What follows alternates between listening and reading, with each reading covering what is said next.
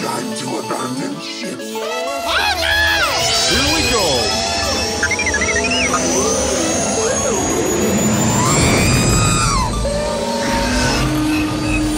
Can I persuade you to join us for a drink? It's a tradition. Here, here. Jar Jar, homie, my main man, quickly.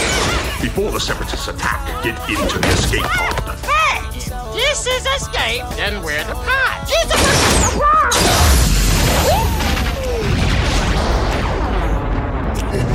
Sunlight. Welcome back to Star Wars Escape Pod. I'm your host, Josh, and Blake, our co host, is waiting in the Escape Pod uh, to chat all about Star Wars The High Republic A Test of Courage, a book by Justina Ireland, which uh, launched January 5th. 2021, and it is uh, preceded by Light of the Jedi, which is the last book discussion that we did. Uh, we've been reading these High Republic books to try and stay on top of the curve of all this new story development that's happening within the Star Wars saga. And uh, of course, we're going to be getting into this next chapter of the Star Wars story. Uh, called A Test of Courage. So stay tuned for this spoiler centric discussion.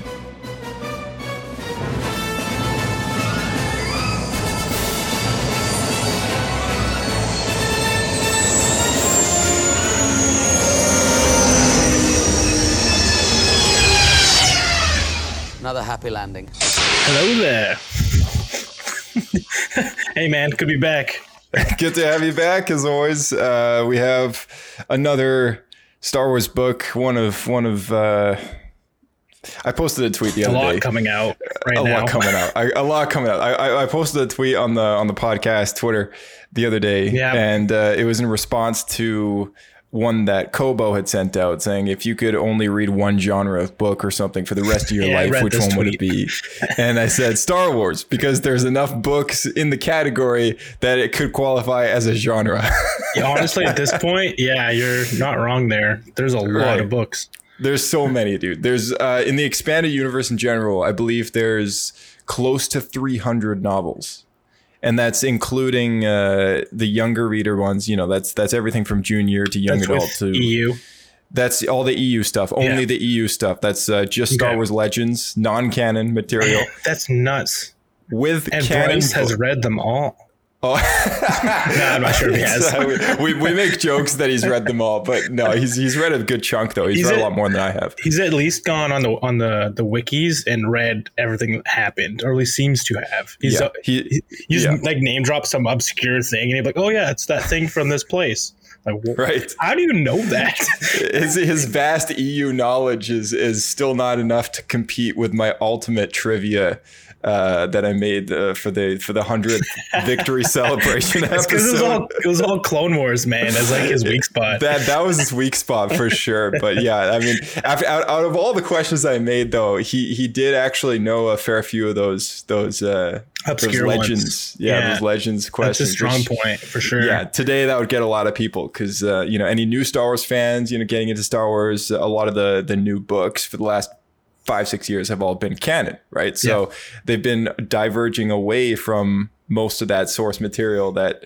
Well, uh, it's that- funny because like at the same time they're also slowly taking stuff out and bringing it back in.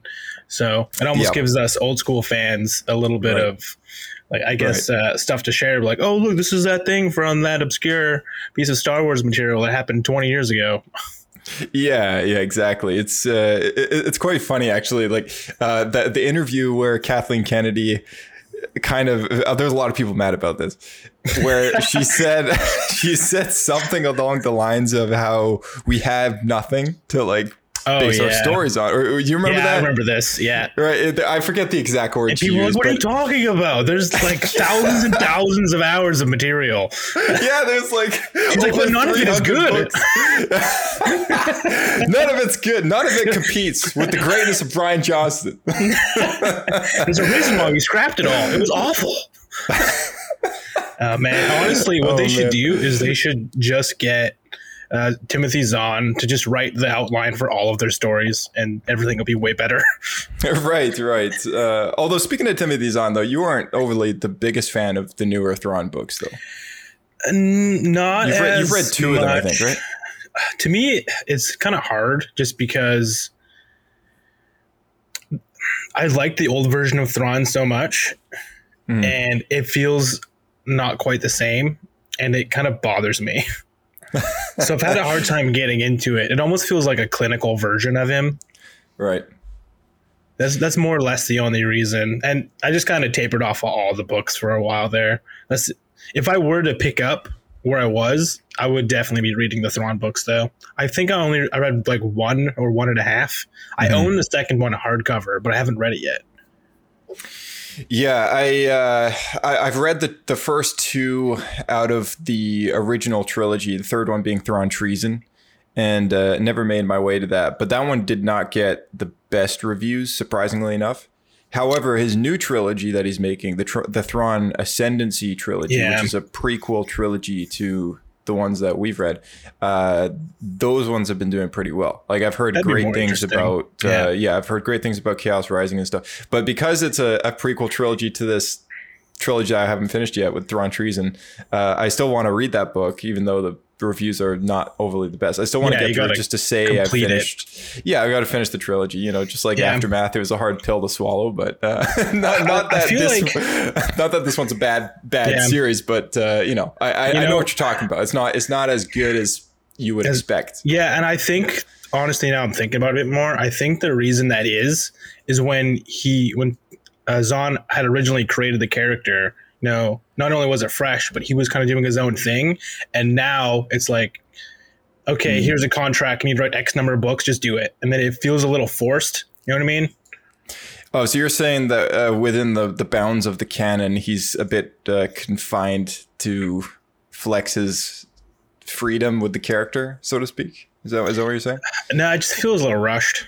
Like Okay. All you just, I have like it's not about a story anymore. It's about getting X number of books. Yeah, you know, in a, in a way, it does feel that way. I mean, Yeah. it, it makes me wonder how much some of these authors get paid for the work that they do with with. But we know if they're Canadian, they get they get to double dip. right, right, right. they get the the library tax credit. That's right. uh, from from all us Canadians actually using libraries, which still There's, act, there's actually a surprising amount of people, at least like in Vancouver. Use a library. Yeah. yeah, like the big one downtown. Anyway, Oh, right, right, right. Yeah, that's true enough. Uh, so we got a test of courage with Justina Ireland. Uh, it's it's 200 pages long uh, or so, 204 with the epilogue. Uh, I had no idea how many pages there were because when I was using the Kobo app, I like scaled it in, so Yeah. like page numbers are all obscure. Oh, gotcha, gotcha. Yeah. So I, it's did you did you make your way through the whole thing?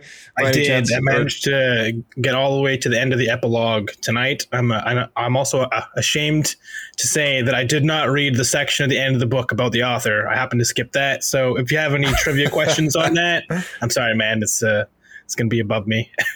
Right, that's that's fair. That's fair. Uh, well, there's not much on that page anyway, so so I think we're good.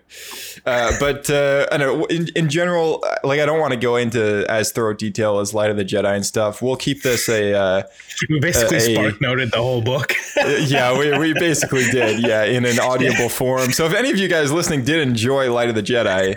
Uh, you know, let us know, and if you didn't, let us know. you know, it's you know it's the still, whole uh, book. There's nothing left to be revealed. We basically went Right. chapter to chapter. We went So- full spoiler. We went full spoiler mode and uh, and didn't leave anything out. And uh, you know that that was more or less an intention of mine in a way, but at the same time, because I thought, oh, you know what, this episode it might be good for anyone who's not interested in reading the book, but just hearing about the book, right? Uh, it- with a book like this, it's a junior novel and not overly essential to the overall narrative that's happening. It's kind of a supplement book that works its way into that main story.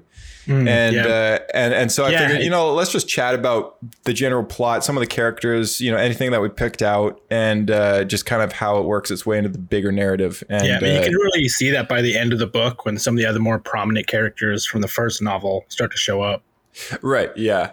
Yeah. So uh, just starting with starting with the plot, you know, it, it might be a good good space to uh, to just read the uh, the publisher's summary or, or sorry the plot summary here. All right. So uh, on a mission of sabotage, uh, un- undercover Nihil pirates Klinith Da and Guishi land uh, stole and Guishi land their stolen cargo hauler at Port Haileap. Oh my goodness! All the all these all these alien words to me. The the Galactic Republic is looking to expand into the Dalnan sector, which the Nihil do not want to happen. And so the duo have been sent to destroy the Republic starship Steadywing as it leaves Haileap. Since someone important to the Republic is supposed to be on board, Klinith, a human, is uncomfortable with at least some of her piercings in. Deciding to put her silver lip. What the heck? I think someone's edited this page. I'm, I'm reading off the Wikipedia page. What the heck? Uh, what? Okay, you know what? Never mind. I'm just gonna. just gonna- I'm just gonna. I'm just gonna. You know what? I'm just gonna. cut this whole Hold on. That was beautiful. That was beautiful. I think you should clip that and send it to Audible as an application to read for them. I'll read the published summary instead. All right, like two paragraphs here. All right. Long before the Clone Wars, the Empire, or the or the First Order, uh, the Jedi lit the way in the galaxy in the Golden Age, known as the High Republic. Vernestra Rwoh has become a Jedi Knight at the age of 15, but her first real assignment feels an awful like a lot like babysitting. She's been charged with supervising 11-year-old and aspiring inventor Avon Starros on a cruiser headed in to the dedication of the wondrous new space station called the Starlight Beacon. But soon their journey uh, on their journey, bombs go off aboard their cruiser while the adult Jedi try to save the ship. Vernestra, Avon, and Avon's droid J6, a Jedi Padawan, and an ambassador's son make their way to an escape shuttle. But communications are out and supplies are low. They decide to land on a nearby moon, which offers shelter, but not much more. And unbeknownst to them, danger lurks in the forest. So, um, along with those dangers come the Nihil, which are uh, hunting down these, these survivors of the escape pod. For the Uh, so they got- for the Nihil, for the eye. Storm is upon us. oh man. Um, light of the Jedi references, everybody. So uh, yeah, it's it's it's interesting, you know, seeing these these uh, kids of various ages and stuff. F- Fifteen for Jedi Knight, that is really that's very young, but they also Young. make a point of noting that specifically, and Yeah. that may be young for the time. I bet there were Jedi being knighted during the Clone Wars, early, right? With like right. what do they call it? Battle promotion, some of that. Yeah, I, I remember one episode of the Clone Wars where it was Kit Fisto's Padawan who was knighted, oh, and this he got he, he got killed by Grievous so fast. Kid Fisto. Kit Fisto, the big Jamaican smile. Yeah, I like that guy a lot. Actually, Yeah, Bryce yeah. says his lightsaber. Yeah. Yes, he does. Yeah, it's, it's a pretty cool one to have actually. Uh, but yeah, he gets killed pretty quickly uh, in the Clone Wars, and and so you know, is is he's got a huge amount of overconfidence. But in in terms of uh, is Vernestra right? She's the the Jedi Knight. I Yeah, think? that's right. So so it, her her uh, thing that she struggles with is that she kind kind of doubts herself a little bit. She's really. Um, I don't know. She's not. She doesn't feel overly. Uh, would you say she doesn't feel ready for Um, tasks as a Jedi not Knight? not compared to the other Jedi. Imri Right. is definitely a lot more self conscious and nervous. She, I think, is actually more a struggle of kind of being overbearing Yeah. people. Yeah, Like people feel she's kind of judgmental. I guess. yeah, That being said, Um, the, the characters that feel that way are usually the ones that are you know up to no good. yeah. So Uh, there's out, out of all the characters, I think they all they all have, and uh, you know, hence the title of the book, "Test of Courage." They all kind of have their thing going on that they're struggling with, like as they undergo these these stressful circumstances of of surviving this uh, this ship crash and or the escape pod crash and and the events that they witnessed on board the. Uh, jeez, I'm forgetting the name of the ship now. Uh, you know, you know what I'm talking about, right? So um, the, the it's first it- one, at the beginning. uh, The the, the name the name of the ship. Yeah, what was the name of the ship again? I'd I'd have to look it up. They haven't mentioned it very often since since it blew up. Uh, yeah. So so since the um, uh, uh, since since the uh, the ship blew up, The steady wing. Uh, yes, thank you. Yeah, the the steady wing. So so s- since the ship blew up, I mean, uh, who it? Whose master was it that died? Was it Vernestra's? Uh, It was I think it was Imri's. Vernestra's. Imr- Imri's master, right? Imri's she master, Really, yeah. she's really struggling with. His name was Douglas. Such a very normal name. All these crazy Star Wars names that you can't pronounce, and then and then Doug. and then yeah, exactly. Jedi Master Doug. so I, good. I remember his name more than anybody else. I loved He's it. just like this this hick kind of guy, you know. yeah, he was too. uh, he doesn't like wearing robes or anything. He wears. He basically dresses like. Luke. He dresses like Luke. Right, right, right. Yeah, like Just workers' Luke. clothes and boots. Looks like a farmer. Yeah, I, I like I you know it makes me wonder what kind of person in Justina Ireland's life that he was based on. It, it, it definitely gives me a chuckle, Doug. Uh, but yeah, yeah, it's, it's, probably her uncle or whatever. it, it also reminds me of uh, I think there's a Marvel character named uh, was it Doug? I think it was the little There's an alien species named Doug.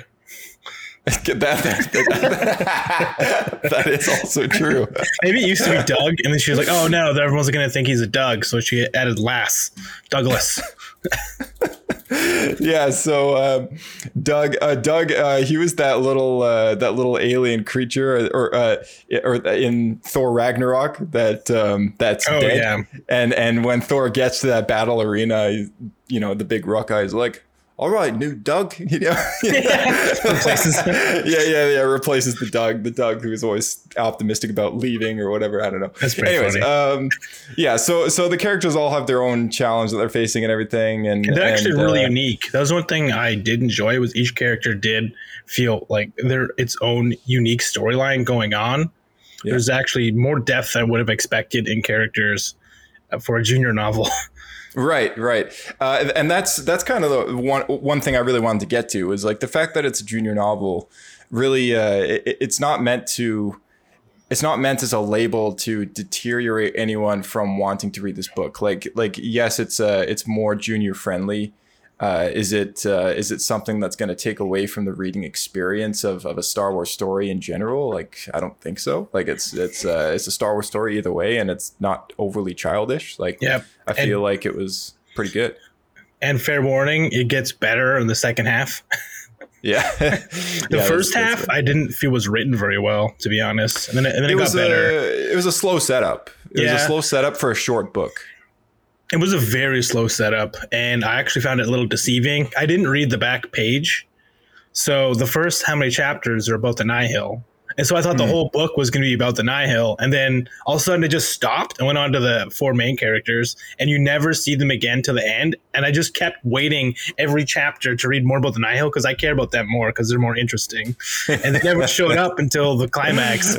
Yeah, yeah. Well, they did get the epilogue, so that's that's all right. That's true. But, uh, so one thing to note about this story is that the plot overlaps the events of Light of the Jedi. So Slightly. Uh, slightly, yeah. So in the Light of the Jedi, we start prior to the launch of Starlight Starlight Beacon, and at the end of the novel, Starlight Beacon is launched. Right, that's the official.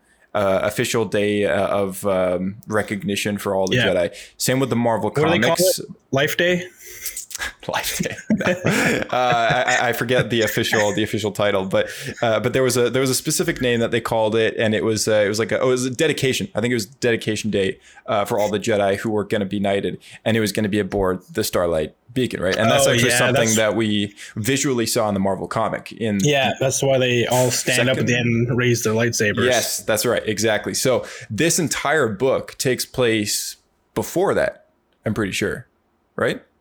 Because at the very end of the book, they're, they're talking about so. uh, about uh, the uh, what's her face or Vernestra taking on uh, the younger Jedi as a Padawan Yeah.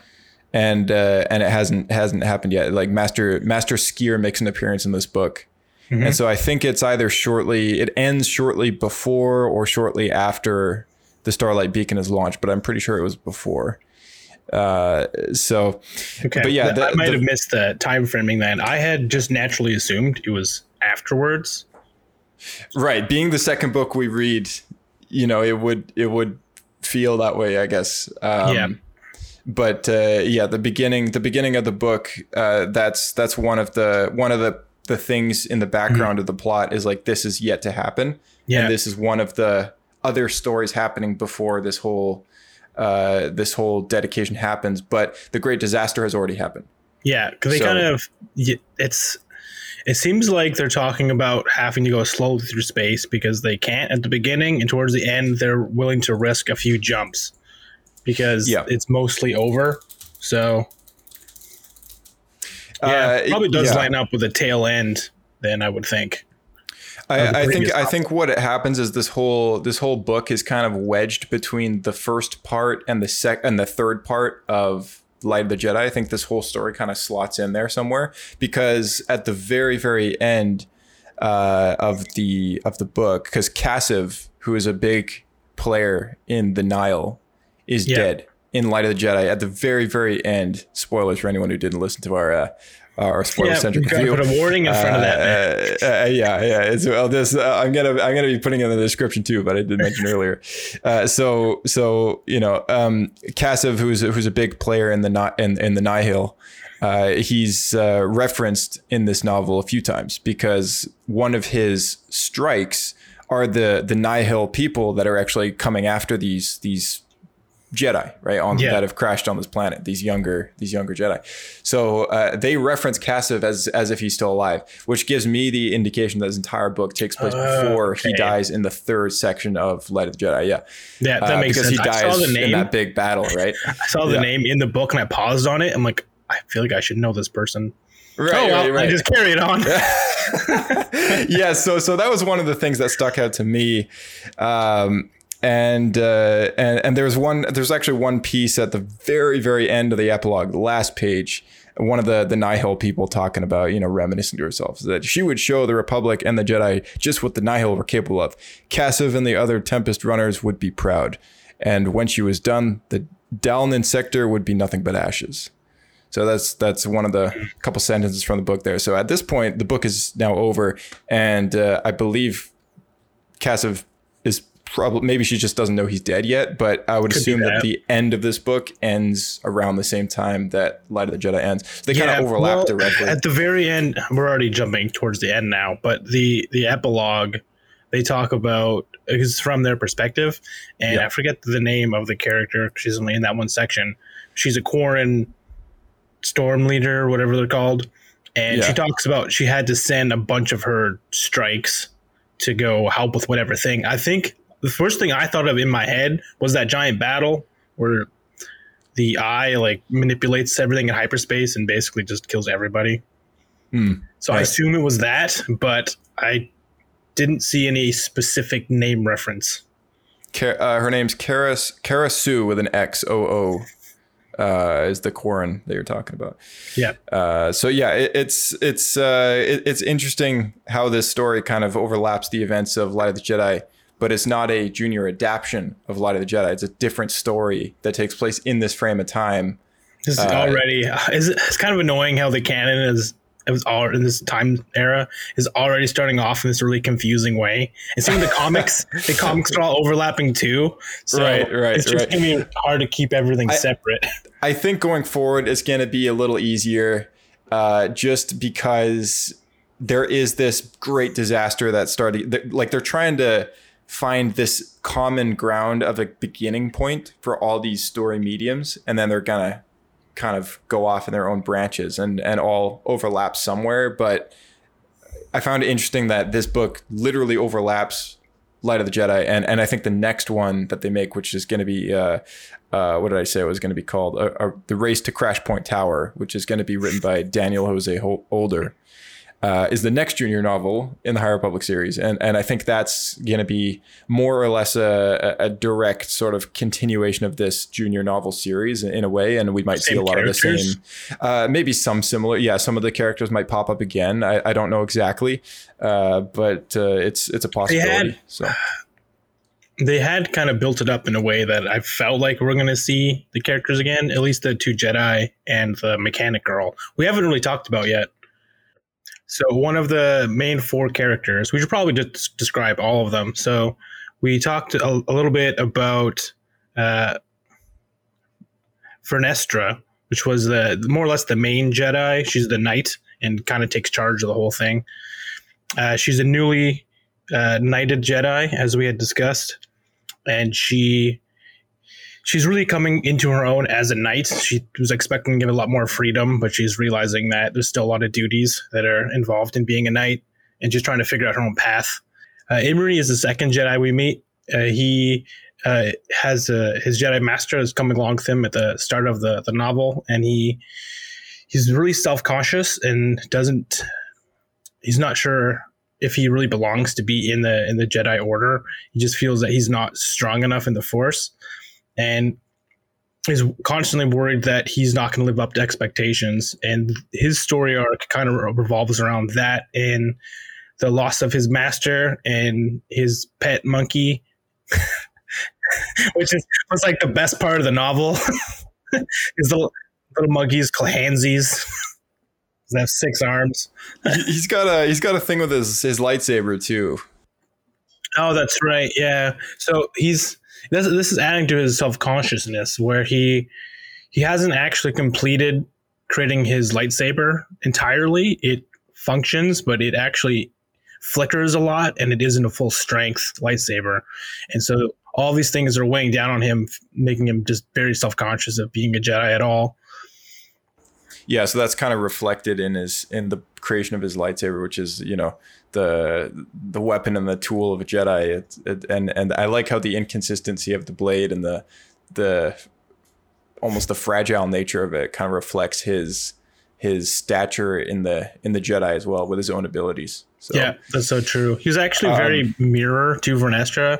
she- It's funny; she's very confident, and not only does she have a regular lightsaber, but the, the Force, quote unquote, guided her to actually modify her lightsaber into a light whip. So she Yeah. can. She has like a switch that switches her lightsaber from a, a, a blade to a whip.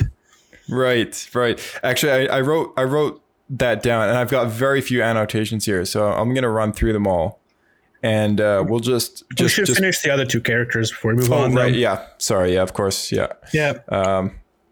Uh, Yeah. So, So- who's who's next? Next, uh, we'll talk about, I guess, honesty, which is the son of the diplomat of the Hmm. Yes. planet of the ship that we're following. if, you, Right. if you can follow that description. Uh, and he doesn't feel he's a very good diplomat and doesn't fit in with his family. And you know, t- typical rich kid story. Yeah. And he's he wants to be a, a, a military medic, like a field medic. So he's been training to do that, but he also is lacking confidence. Seems to be a common theme for the male characters here, except for Yeah. Master Doug, who mm. probably is the bravest character of the entire novel. Deserves his I, own I, comic can line. ima- I can just imagine Doug with like this this New Zealand accent, like Um, super laid back, kind of farmer, you know, like Yeah, yeah, that's about right. yeah, New Zealand accent. I was, yeah. It comes, it country, comes why from does he the, have like a southern accent? I don't know. It comes from the Thor Ragnarok reference. Oh, that's what you're thinking. Oh yeah. my name's Doug. Just uh, laid back and uh, you know Yeah. Know everything. I'm picturing that guy from like the voice of the guy from the bus at Disney. Yeah, we're just gotta head over there. That'll and- be right there. yeah, there's the bus you want right there. well, that's too Oh, bad. that's too bad. yeah, yeah, yeah. Like super hick. Yeah. Uh, okay, uh, and he is really struggling a lot through the novel of the death of his father, who was on the ship when it blew. Because Yeah. the, the four of them were the only survivors of. I don't even think they had a full number, but I'm guessing it was thousands, or at least eight thousand people. It, it seems like a big-ish ship. Uh, I don't know if it was. Was it? Was it really that many? I don't. Maybe I'm know. wrong. I thought it was don't like a know. luxury cruiser. I think it was like a. It was a. It was a political ship, right? So it could have Yeah. Could have been. Uh, could have been anywhere. uh, with are you picturing a 100 Nab- Nabubian size then? Uh, yeah, I'm picturing something like that, like hundred people, maybe Okay. uh, something around there. Because I picture something quite a bit larger. Uh, it could have. It could have been. I, I'm totally just going off my guess here because it was at the beginning of the book now. Yeah, yeah. I mean, Yeah. it's not like it really matters. Not- everybody, not important, Everybody not died important. with them. right, right. Yeah, not super important, but um, yeah. Yeah. So that, that's pretty much his character. And the final character was Avon. Am I getting that right? Mhm. Yeah, Avon. And she was a, a mechanic, a very she's quite young. I think she's 14, and she seems to have a knowledge of a full engineer, can take apart anything and rebuild it, sort of person.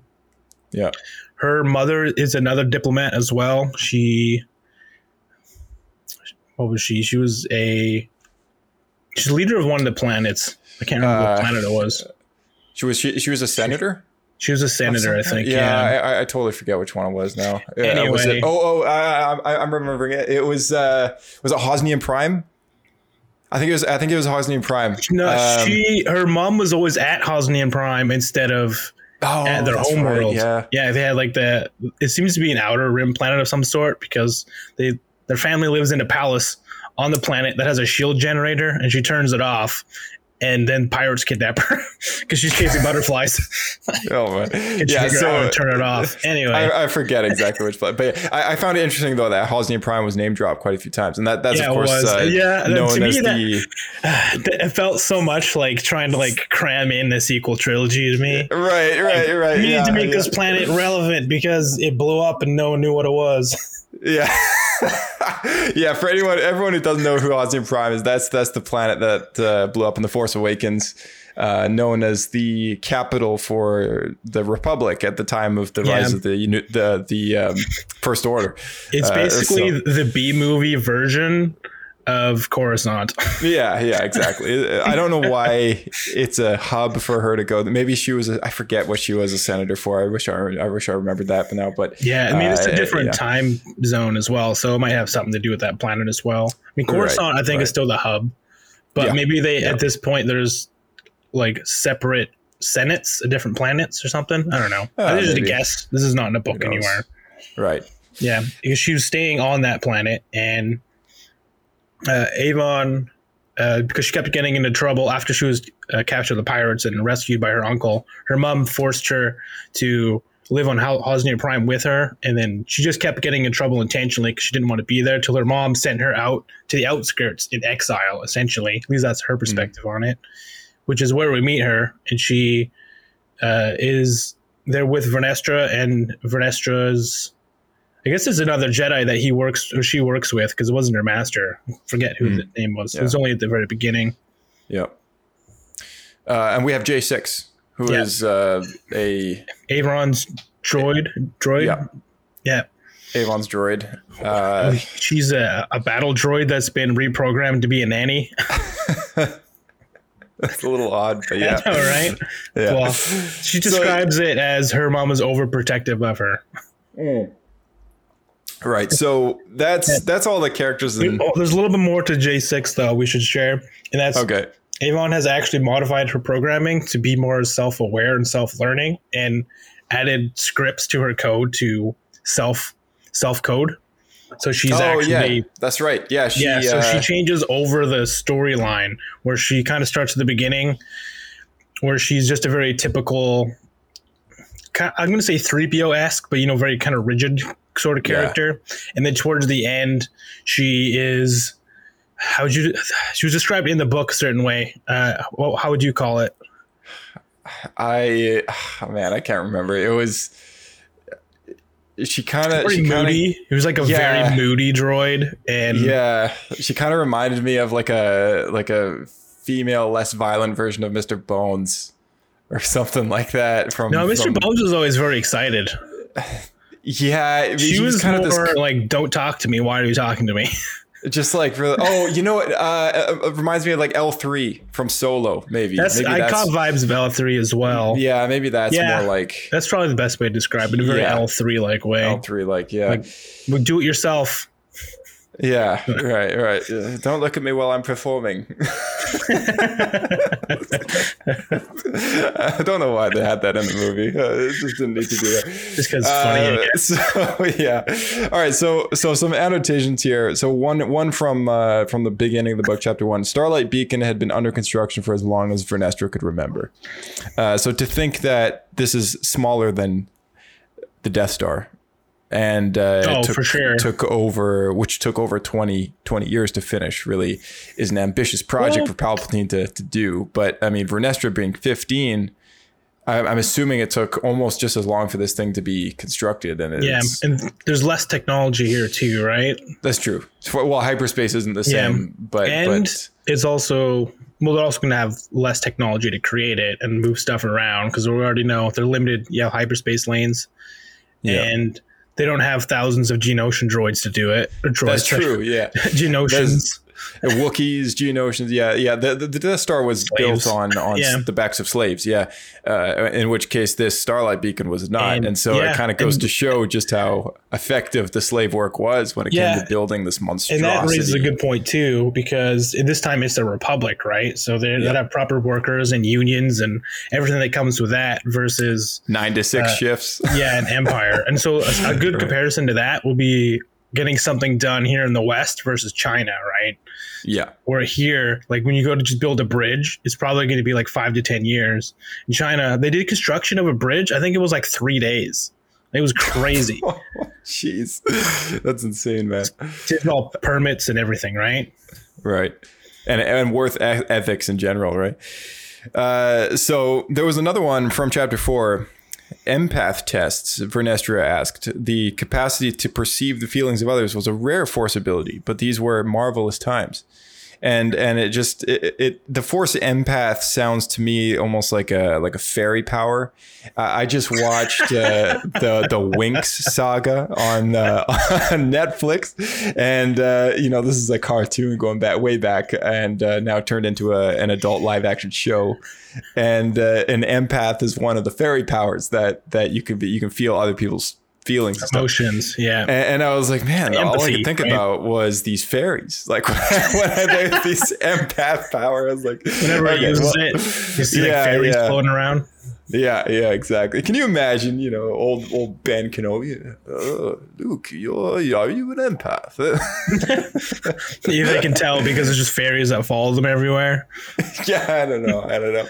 I just thought it was funny. Yeah, I mean Um, the uh, the the power definitely led to an interesting kind of ending bit, which I thought was kind of neat that they went that way. right. I don't know if you want to get into that or if you're saving it. Uh, no, I'm not saving it. You can go right ahead. Okay, well, with the loss of Honesty's father, uh, later on when they were on on planet side stranded, and they found out that it was the Nihil that actually did it, and they were on planet as well. Honesty was f- filled with a lot of rage, and Hmm. Uh, Imri, being a empath, was picking up on that and actually decided to use that as fuel to try to prove himself and go out and attack the Nihil himself while the other two girls were sleeping. Hmm. So he, he went out in rage and, you know, t- towards dark side, sort of Jedi esque, went out there. Yeah. Didn't go as well as he had planned, but ended up with a lot of repercussions later afterwards between Yes, he, he him and as like used it as like a source, right? Like as a yeah, To, to it was really funny because one thing I thought was really neat because it wasn't his own rage in a typical Sith like fashion. So if Honesty got less angry for whatever reason, got scared, got nervous, he would be less filled with rage, and then that would then lose the rage that Imri was using, and you would kind of lose focus and the strength that you would get from Oh, fighting all, I could, Sith like fashion. all I could think about was Kylo Ren just just like beating his like injury to get more angry. That's a good point. I didn't even think about that. yeah. But you know, typical Sith like rage is power, right? Because you get Yeah. strength from it, and fury and passion. Yeah. So uh, that was one Yeah. thing that stuck out to me at the end was like you saw this young Jedi really uh, struggling with that with the dark side, you know, in in, um, in this moment of seeking out justice in the in, a- in a revengeful way. Yeah, Uh, so, uh, yeah, uh, there was another one. The Force works in mysterious ways, but part of being a Jedi is trusting the Force even when it's difficult. And that was kind of the line that um, I guess to me reflected a lot about the title of the book, um, and and just about kind of the Jedi way in general. It's like they they are supposed to trust in the Force even when times are are tough, and and uh, it, it's something I think that as time goes by and the dark side has a hold on their vision uh, to see you know, to see through the force kind of thing. They start to doubt themselves. And that's that's Yeah. how that's how, you know, we're we're in this moment of the High Republic where where the Sith are are not the villain. Yeah. And uh, this is the golden age, right? The golden age of the Jedi.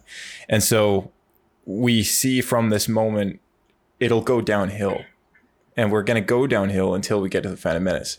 And the Yeah. Phantom Menace until Revenge of the Sith is even more of a sharp downhill.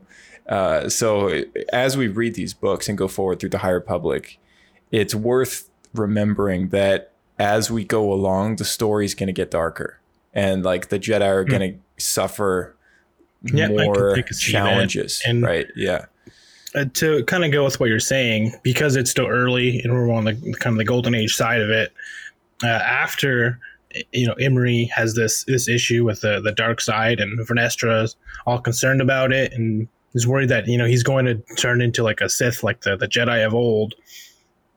And they bring it up with. She brings it up with I think it's Sskeer at the end and he says, "Oh yeah, that that happens to most Jedi. Like they'll they'll they'll have a a moment in their life will actually come into contact with the dark side or something will they'll get a taste of it and then from then on it's more or less just making the choice each and every day to do the right thing and if you Yeah. compare that to what's going what happens in the like the actual prequel trilogy when we're at kind of the the darkest point of the Jedi Order, they're just absolutely terrified of it. And I'm sure if this had happened at that time, they probably would have kicked him out of the Order. To be honest, Yeah. Been like, no, you're too much of a risk. We can't train you. You right. you're yeah. released. No, that's a good point. It's a really good point. Where Uh, yeah, it's just crazy to see the difference because in this timeline, like, yeah, I mean, everyone comes to contact, but it's all about you know knowing your purpose and making the right decision. So it, Yeah, it yeah. doesn't matter. This happens to everyone. Right, right. It- It's it's a little more uh, of a normal thing for for them to accept that the dark side is a thing in amongst the balance of of being a Jedi, right? And, and by the time of of the of the Jedi and the prequels, like they're uh, they're afraid, you know, of of what Yeah, the dark side much so. can can do, They right? want And, and no contact with it whatsoever. If that happens, then they Yes. think they've already lost. Essentially, and and that's that's honestly the best way to put it honestly the way that you just put it because there's an episode arc in the clone wars where yoda is learning the path to immortality and and the force priestesses are these characters that kind of guide him amongst Qui- uh, qui-gon jinn as well as helping him out uh, taking him to different places across the galaxy to uh, pass these tests, right? And there's one test that is always very visually cool as well. He has to fight himself in this very shadowy, dark form. yeah, And it's the dark side in Yoda that he never acknowledged was there. And Yeah, it's, it's exactly. it's all They the it's all the yeah, he just denies that it's inside of him regardless whether he makes those choices or not. He chooses not to acknowledge the fact that there is uh, this temptation or darkness in anybody, right? And, and that's one thing that really sticks out to me about about about the Jedi of that time is that they become so ignorant with with like seeing the dark side as an actual opponent yeah, and, and and some areas dogmatic about it. Right, right, yeah, and, and so it's it's cool to see 200 years before that just how they respond to these these moments, right? They're a lot more open minded. Yeah, Yeah, yeah. Uh, so there was one in uh, one in chapter 12, little little line there. It says because her light whip was more than it seemed, it was or sorry, because her lightsaber was more than it seemed, it was actually a light whip. So we already talked about the uh, the light whip very very briefly. yeah, Uh, but uh, just to get into it a little more, uh, there was a few more sections that I highlighted. Uh, light whips are used by Night Sisters, and during the Sith Wars, the Jedi also used light whips as uh, self defense weapons. I wrote down the same thing. Yeah, you, you left out uh, they uh, use it as self defense specifically against the Sith who trained in more aggressive combat forms. yeah, more aggressive combat forms. Yeah, So- so, I, I thought that was very interesting. I thought so too. I'm curious. I'm trying to remember, thinking back to the Clone Wars. Do we ever see them use light whips? No, so so the light whip specifically is different than an electro whip. So Okay. so a light whip is a lightsaber. Like it it, it is a lightsaber, but the blade is flexible and, Yeah. and rope like. Yeah, it was uh, in the EU. I do remember that much. Yeah, I think I think the only person who had an actual light whip was a character called Lumiya, but Uh, I have her Star Wars miniature actually, uh, but I, I, forget if that was a light whip or if that was uh, still considered a an electro whip. But I think it was I think it was a light whip. But anyway, um, yeah, we have seen electro whips. Uh, the the Zygerian slavers carry uh, electro whips, which are the right. orange whip like things. Yeah, and, and, they can combat a lightsaber, but they can't slice through things like a lightsaber would. Whereas a lightsaber slices through the same way any lightsaber would, uh, just cleaves right through things. So it's a very dangerous weapon for them to Super wield. Super dangerous. Because, yeah. Yeah. I'm trying to think. Yeah. I'm sure you and probably everyone listening at some point has gr- grabbed some sort of whip like thing, just like a cable, and try to just pretend to be Indiana Jones and just whip yourself in the hand or wherever. Just oh, in the, in, the, in the, head, in the head, or in the arm, or yeah, just, right. yeah, yeah, yeah. Snap. yeah, it's funny because then even in the prequel Indiana Jones, not I guess not like the Earth, was like a, a prequel the scene. Flashback. Yeah, the, the flashback. flashback yeah. Indy does the exact same thing. Yeah, gets the scar on his on his yeah, chin, which right. is a scar that Harrison has, and then they just decided to make it a story. Yeah, why not? So that's funny. That was very cool. Maybe that's the actual canon of oh, Harrison of, Ford. speaking of Indiana Jones, all right, this is this is gonna drive me nuts. This this has been driving me nuts for a while now, uh, a couple days. But but speaking of Indiana Jones, I did not know that Temple of Doom is chronologically the first one that you watch. Yeah, I didn't know that either until I read. I didn't tweets. know that. I didn't no. know that, man. I, no, I was blown was away. I was blown away because it was made after the the Raiders of the Lost Ark. Yeah. So I always thought that it just naturally, you know, was the next one in, the, in the line. One. But but yeah, but I guess you know, very George Lucas fashion, like oh, let's uh let's uh, make a prequel, and not tell anyone it's a prequel. yeah. sounds like the first three hilarious. seasons of Clone Wars. It's just so funny. Released in random order. yeah, yeah. Uh, George does and, it a lot, actually. That's kind of he, annoying. He does. He's got with Clone Wars, with the Star Wars Star films, Wars, yeah, the Indiana Jones. They're all out of order, man. All of them. They'll figure um, them out. No, no, they'll figure it out. They got the internet now. so chapter 20 uh, there was one more thing I, I, highlighted the force naturally bent towards justice while in balance and those mm-hmm. pirates would have gotten away with their misdeeds if it hadn't been for the giant rock destroying half their ship so um, I just thought that one little piece was interesting that the force naturally bends toward justice while in balance because of course it's a conversation that could go on a long time about you know balance of the force and all that stuff yeah for sure this is the first sentence in a Star Wars novel that I've read, which acknowledges the fact that the Force naturally does bend towards the light. You know, uh, in in a in a matter of form, like in the in the mm. matter of justice, right? It's interesting because I've always described as oh, here described as like a gray. You're trying to go for the middle, equal light and dark. Right. I, I guess if you were to break it down into the ju- judicial system, you have crimes and and things that are fine. And if you have the force, which is more or less like the judge in this analogy, you have the force ruling on the side of justice, which would imply that there's things on the dark side of the force that it would consider it's it, the force itself would consider evil and and not to be tampered not to be used right so you have those two sides of the force but the light is the one that's meant to be coming out on top but then let me ask you this then. Why was the balance that we that was so revered in the prequel trilogy why was it the death of the jedi and bringing balance to both the light and the dark? Right. And and i think i honestly i think the jedi are are just are just victims of of anakin's terrible terrible choices right? Like they're they're just there as one of the casualties and one of the consequences. This key word there is consequence uh, for the choices and the actions that he took in in a selfish manner for his own gain, for for ke- trying to keep the one person in his life that he loved, that he cared about. The best way I think that I try to look at it is is you have this this boy who who's gone through so much pain and and suffering he he starts off as this cheery little little boy and and he goes he turns into this this monster willing to do anything for the person that he loves because he's he's so afraid to lose her. And that's something that is is it's like a possessive kind of love right? A really bad kind of love to have because it's it's it's not unconditional. And and so he's willing to go as far as anything uh, killing children just to just to gain any level of power to keep that love in his life because he's so afraid to lose it. And fear leads to anger and anger leads to hate and hate leads to suffering right and so that's the whole thing where george adds adds in this mentality of like you have to keep the force in balance how how many things in a day that we do that is considered evil how many things that we do are considered good.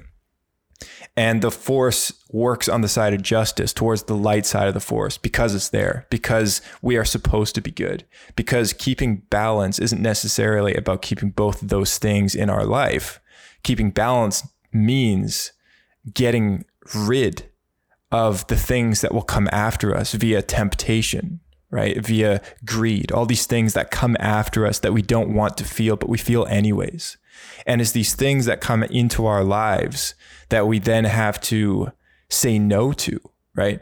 And that's what the balance is all about. That's because inevitably we all have these things, right? And Anakin is the perfect example of that. Anakin has to say no to these visions in the force of of Padme dying. And he can't live with himself if he loses her, right? So he goes out of his way to try and obtain this power to prevent that from happening. But in typical Shakespearean Macbeth style fashion, he causes that thing to happen by pre- by trying his absolute best to prevent it from happening in the first place. And so he inevitably causes that whole wheel to start turning. And and the balance is now completely completely out of place. And so it's not until years later where that seed of the light that's still in him that Padme knows is there, he sees his son. And it's and it's his unconditional love for Luke Skywalker, his his only son, that allows him to be redeemed and it allows him to come back from the dark side of the force to the light side of the force, causing balance to be restored. And this justice element really plays into that because as soon as balance is restored within Anakin Skywalker, he kills Palpatine. He kills the Emperor, who's the villain of the story and the one who's causing all this evil to happen in the galaxy. And so he throws him down the, the tube and, and kills him and and and balance is then restored for the galaxy at large because the one who is bringing all this evil is now is now gone, is now dead, right? Uh, until of course they, they bring it back. But uh, but yeah, that is that is the the whole the whole concept, the whole idea, and that's how justice plays into this whole thing. And and the forest, the reason why it fights on the side of justice on the fight on the side of the light side is because evil is the unnatural thing in this universe. And in Star Wars, it's it's no different. Evil is not supposed to to be there. Evil is not supposed to happen. And and just like in our real real world, like evil was a choice. Evil was a option given as an option to allow free will. And so the balance really is all about saying no to that other option to the, the easy way out, to the easy path. And, and about making the right choice and about making the choice that would agree on the side of justice, which would be on the side of the force. So this line really, really stuck out to me as being, as being a very prominent sort of defining one sentence that, that really reflects the allegiance of the force itself and how the force itself works towards the light and not towards the darkness, even though that side of the force is there. Oh, for a second there, for a second, I thought I was listening to Dave Filoni. Overall balance, though, uh, one thing that I actually thought was pretty pretty cool, but also a little rehashed. I don't know if you noticed, but I was going to bring it up to see if you did.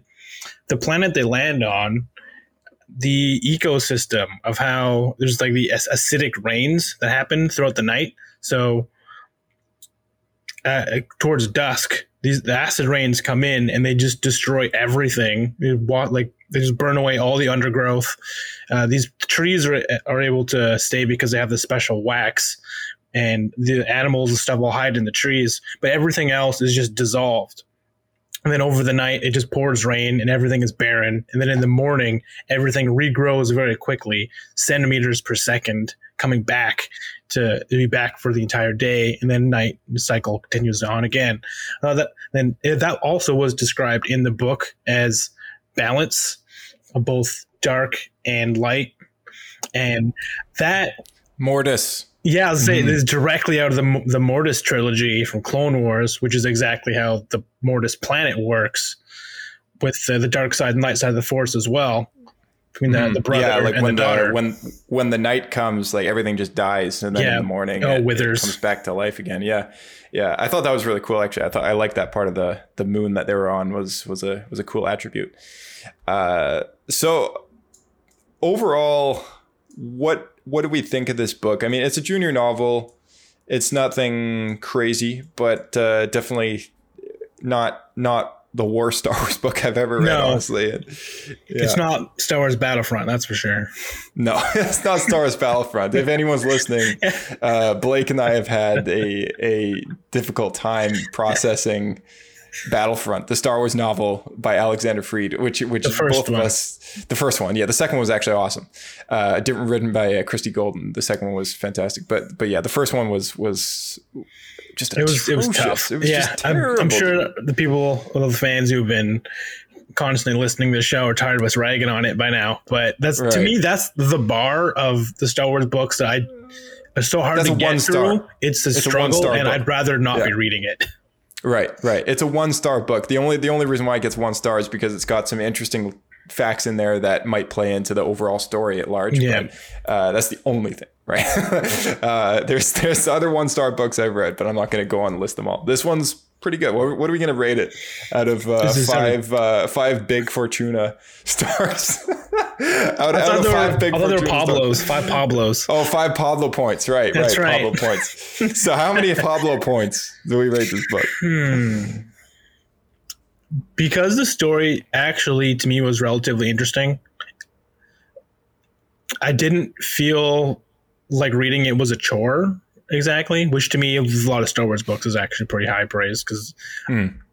uh, i find majority of them are less interesting than i'd like them to be Yeah. at least uh, over the last few years so i'm somewhere between like three and a half and four i probably think That's three and a half is exactly what I was going to say.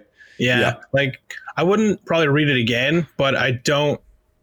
I don't feel like I wasted my time. Right. Yeah. Yeah. It's a Star Wars story. You know, it's just like, all right, Yeah. cool. Uh, yeah. I, I, I was about to say the exact same thing. I think three and a half stars for me. Pa- three and a half Pablo points. Pablo points, uh, is, yeah, uh, three and a half Pablo it- points. yeah, that's that's that's where I'm at. Uh, and and here's here's a good a good way to actually kind of figure out my rating system. And that's just my personal opinion. I mean, I'm not kind of saying this is a 3.5 uh, star book. Uh, read or don't read it, Yeah, whether yeah. or not you're bet. Yeah, yeah. You know, if you're if you're curious about the book, go read it. But uh, but you know, for me, I was like, I enjoyed it, and uh, and it was it was good. Uh, five stars for me is a favorite book. All right, that like you can't get five star stars or five Pablo points with me unless it's it's now hit my my all time favorite list of Star Wars books. Right, which is very hard to do. Uh, on there is uh, is a total of two Star Wars Yeah. books. It's uh, Darth Plagueis and and Dark Disciple. Uh, it's very hard to crack that list. There's Uh, one more that you thought was super good. Four four stars for me is like Light of the Jedi. Really good creative Star Wars writing. That's like it's it's up there with the the best. You know, among the best Star Wars books. Three stars for me is like it was good. It was Yeah, a, a read once, I enjoyed it, moving on, kind of thing, you know. Um, and and all seeing seeing that both you and I kind of had struggles with the beginning half. Uh, I think I think three stars is, is fair for me.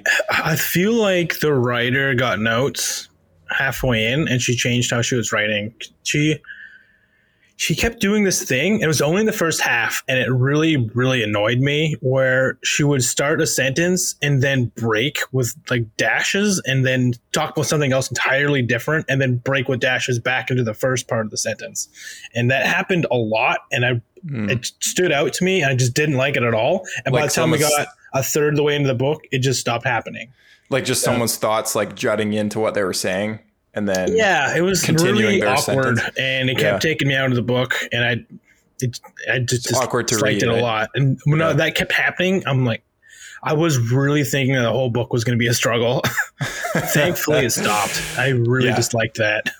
Yeah. So anything between three and three and a half Pablo points, I think, is, is good Yeah. placing. Um, so yeah, we're on the same page there.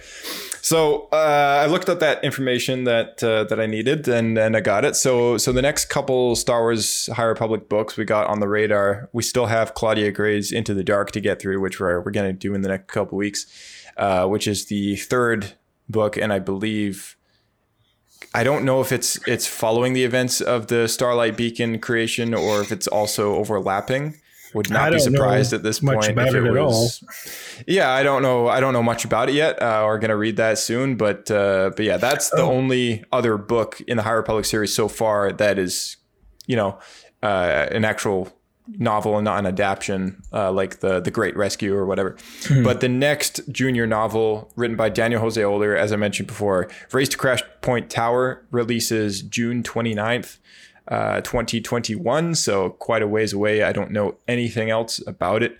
And uh, the first chapter of the book is in the back of A Test of Courage. Uh, Another book, which is written by Cavan Scott, which is the second, or I think it's a, I think it's a one of the Del Rey novels, I believe. Um, possibly it's yeah it's a del rey novel uh, launching june 29th so same day as race to crashpoint tower and it's called the rising storm and uh, that is supposedly supposed to be somewhat of a direct continuation i think of where we left off with light of the jedi and some of the characters there so i guess we'll see what happens with that so those sounds two good. are also kind of on the radar So Yeah. stuff to look forward to then.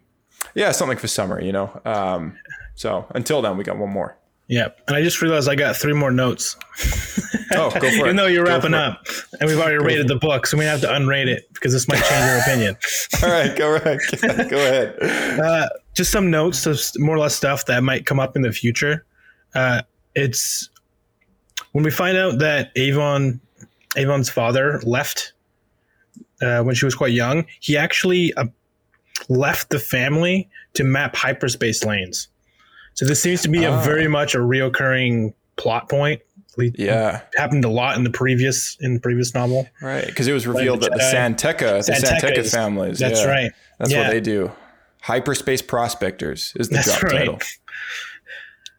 that name. yeah, so apparently her father left to do that. So at some point we might come across him, or who knows, because she thinks her mom thinks that he got lost some planet, some distant galaxy, and we'll never see him again. Some solar system, sorry. Uh, the next thing I noticed that the okay, this was a story point that kind of irked me actually. it was during the duel between Imri. We didn't talk about this at all. Oh, actually, we didn't. No, that's okay. yeah, so we kind of skipped over the point where there's actually a duel between Imri while he's kind of anger or rage possessed uh, against uh, Vernestra, and he starts choking out one of the Nihil, um, the, the the girl, and Vernestra just grabs him with the force and like chucks him over the ship and like into the distance, and I just that really bothered me because that just doesn't fit anything we've seen in Star Wars, at least on on film. It was very comical. You know what I mean? right, right. Yeah. To me, it was kind of lore breaking. I didn't like that. I thought it was too strong. She also doesn't she also uh, dismantle the lightsaber? Doesn't she cut his lightsaber? And She does. Yes. So she disarms him. She switches her lightsaber to whip mode, and during the duel, and she gets his wrist or like just kind of slashes him. Not a full cut, but he in panic drops the lightsaber, and then as he goes to get it, she lowers the whip down and cuts his lightsaber in half. Right. And that actually leads into the next point, which is that Avon has been very uh, her her sciencey self has been very interested in trying to figure out how lightsabers work, and she wants to research that, and thinking that her research will then her get her into a a really high university on one of the prime planets and get her out of the outer rim. And so she actually collects the broken lightsaber parts and is planning on researching into it. Mm. And I'm curious what you think what This she'll stuck out to do me. from that, and Yeah. what what is missing with lightsabers of that era versus Well- what we know in the prequels. this this stuck out to me because there was a conversation that that character had with uh, with one of the other characters, and uh, he was uh, what's what's the guy's name again? Um, Imri or it was? Imri. It was Imri was talking to the mechanic Yeah, that's Avon. Yeah, Avon, uh, and and uh, and he was explaining about the components of his lightsaber and how how the focusing lens works Yeah. its way into the whole thing. And he explained that without the focusing lens, it would just be a never-ending beam Yeah, of energy. And uh, and I was like, okay, well we've got we've got some sort of some sort of hint there. It's like, okay, that's kind of what the Death Star is. And uh, now we've got this mechanic who's who's interested in playing around with this tech and uh, as from a young age and uh, being 200 years before the prequels, you know, the the ability to have a super weapon by the time that the plans are developed for Attack of the Clones. Uh, you know, we're only 200 years away from, well, 210 years or what away from from that moment, right? So it makes me wonder whether or not that'll play into this whole super weapon based on kyber crystals concept, right? So you think Um, that perhaps she does the research that then leads to the Death Star? I think it's planting seeds. Yeah, I, I think Yeah. it could be. I think it could be planting seeds. Um, another thing that stuck out to me out of the things that you mentioned was uh, actually this came up a little earlier. It was about the light whip, uh, but specifically about how the Force called her to make that weapon, and and that it was pointed out that the light whip was used in the ancient wars between the the Jedi as self defense weapons against the Sith's more aggressive fighting tactics. Stances, yeah. They didn't go into detail what that was, but it made me think is like, oh, these Nihil these Nihil people are, are ruthless, right? Like they're supposed to be insanely dangerous of, Yeah, of many they have many kinds. they have no um, They have no, no, ethics, like, no self, code. They have no self preservation either. So Yeah. that you can't predict what they're going to do because they're like semi suicidal. They don't care about each other. They'll do whatever it takes to win. Right. Yeah, so it made me wonder. I wonder if if uh, maybe this weapon will come in handy later, in a moment of time where she does face off against some sort of something that a lightsaber might not be as effective as as a light whip could be, which I don't really know. But I mean, that's what good storytellers are for. Like they'll come up with something. But but it it made me think like, oh, they actually made an effort to make it clear like this is you know for a specific purpose uh, as far as um, fending off more aggressive fighting tactics. So so maybe uh, I mean with this new villain on the rise being a very vicious kind of villain, they've made And he has a lightsaber clear. now. Uh, yeah, the lead the lead guy has a lightsaber the- now. Yeah, The leader of the leader of the Nihil. Marchion Marchion The Ro, yeah. Yeah, the eye. so so he's Marchion. got he's got the Jedi's lightsaber now. Um, so it make me think it's like, oh well, I don't know when these characters are all going to converge, and and maybe some of them will pop out into the more adult novels and stuff here and there. But uh, it, it's interesting to think. Okay, we got we got a light whip now, like Mm-hmm. in one of the characters' hands. Like this could play a, a key a key moment later on in in one of the Del Rey books or something. Yeah. And th- that's one of the coolest things about an interweaving story narrative, kind of like how we're going through these High Republic books. Like they're all connected and they're all geared towards different age groups, but they're all telling this general block of story, you know, at the same time. And and all these writers who are making all these different types of books sat in the same room together to do that, right?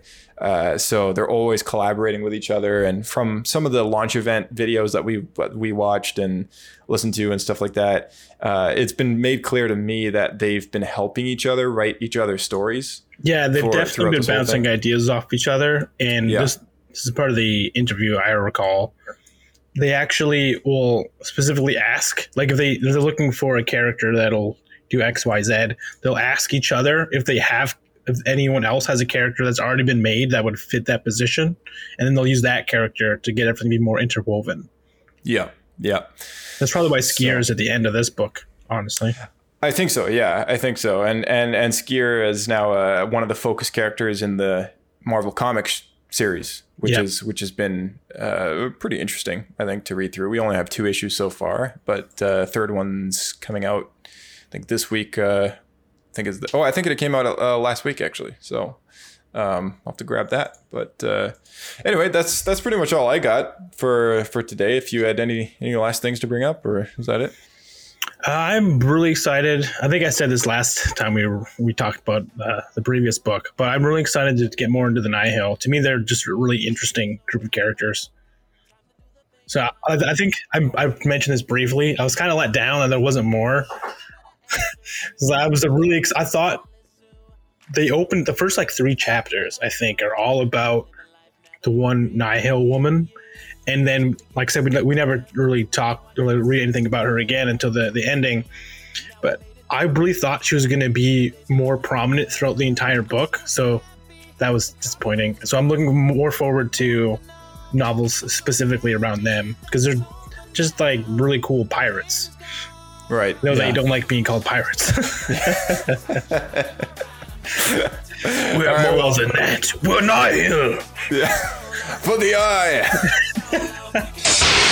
All right, guys, thanks so much for tuning in. And of course, as usual, please uh, drop a solid rating and a review if you have the time. That would really help us out. It's all to do with the uh, the algorithms of getting uh, getting found under search results and, and this and that. So uh, that, and of course, word of mouth. If you can, just uh, throw up a tweet or a Facebook post of uh, your favorite episode, or the perhaps even the one that you listened to this week, or the one that you discovered the show with, and sharing it with a friend, of course, as usual, helps us out a lot.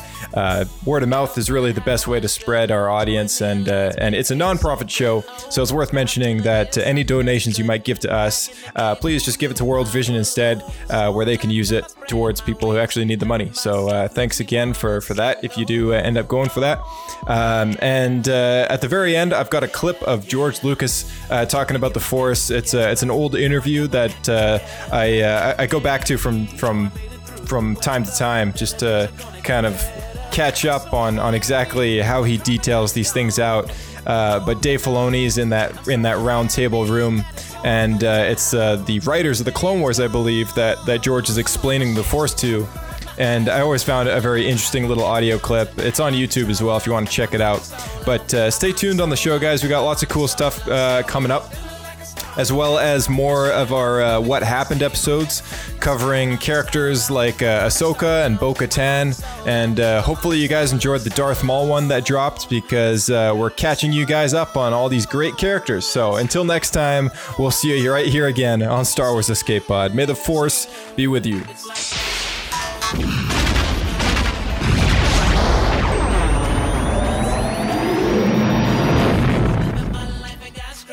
Vader was seduced by the dark side of the Force. The Force? And the Force is what gives the Jedi his power.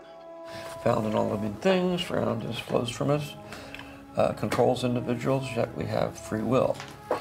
We have a destiny if we want to follow it. We live for a reason and must discover what it is.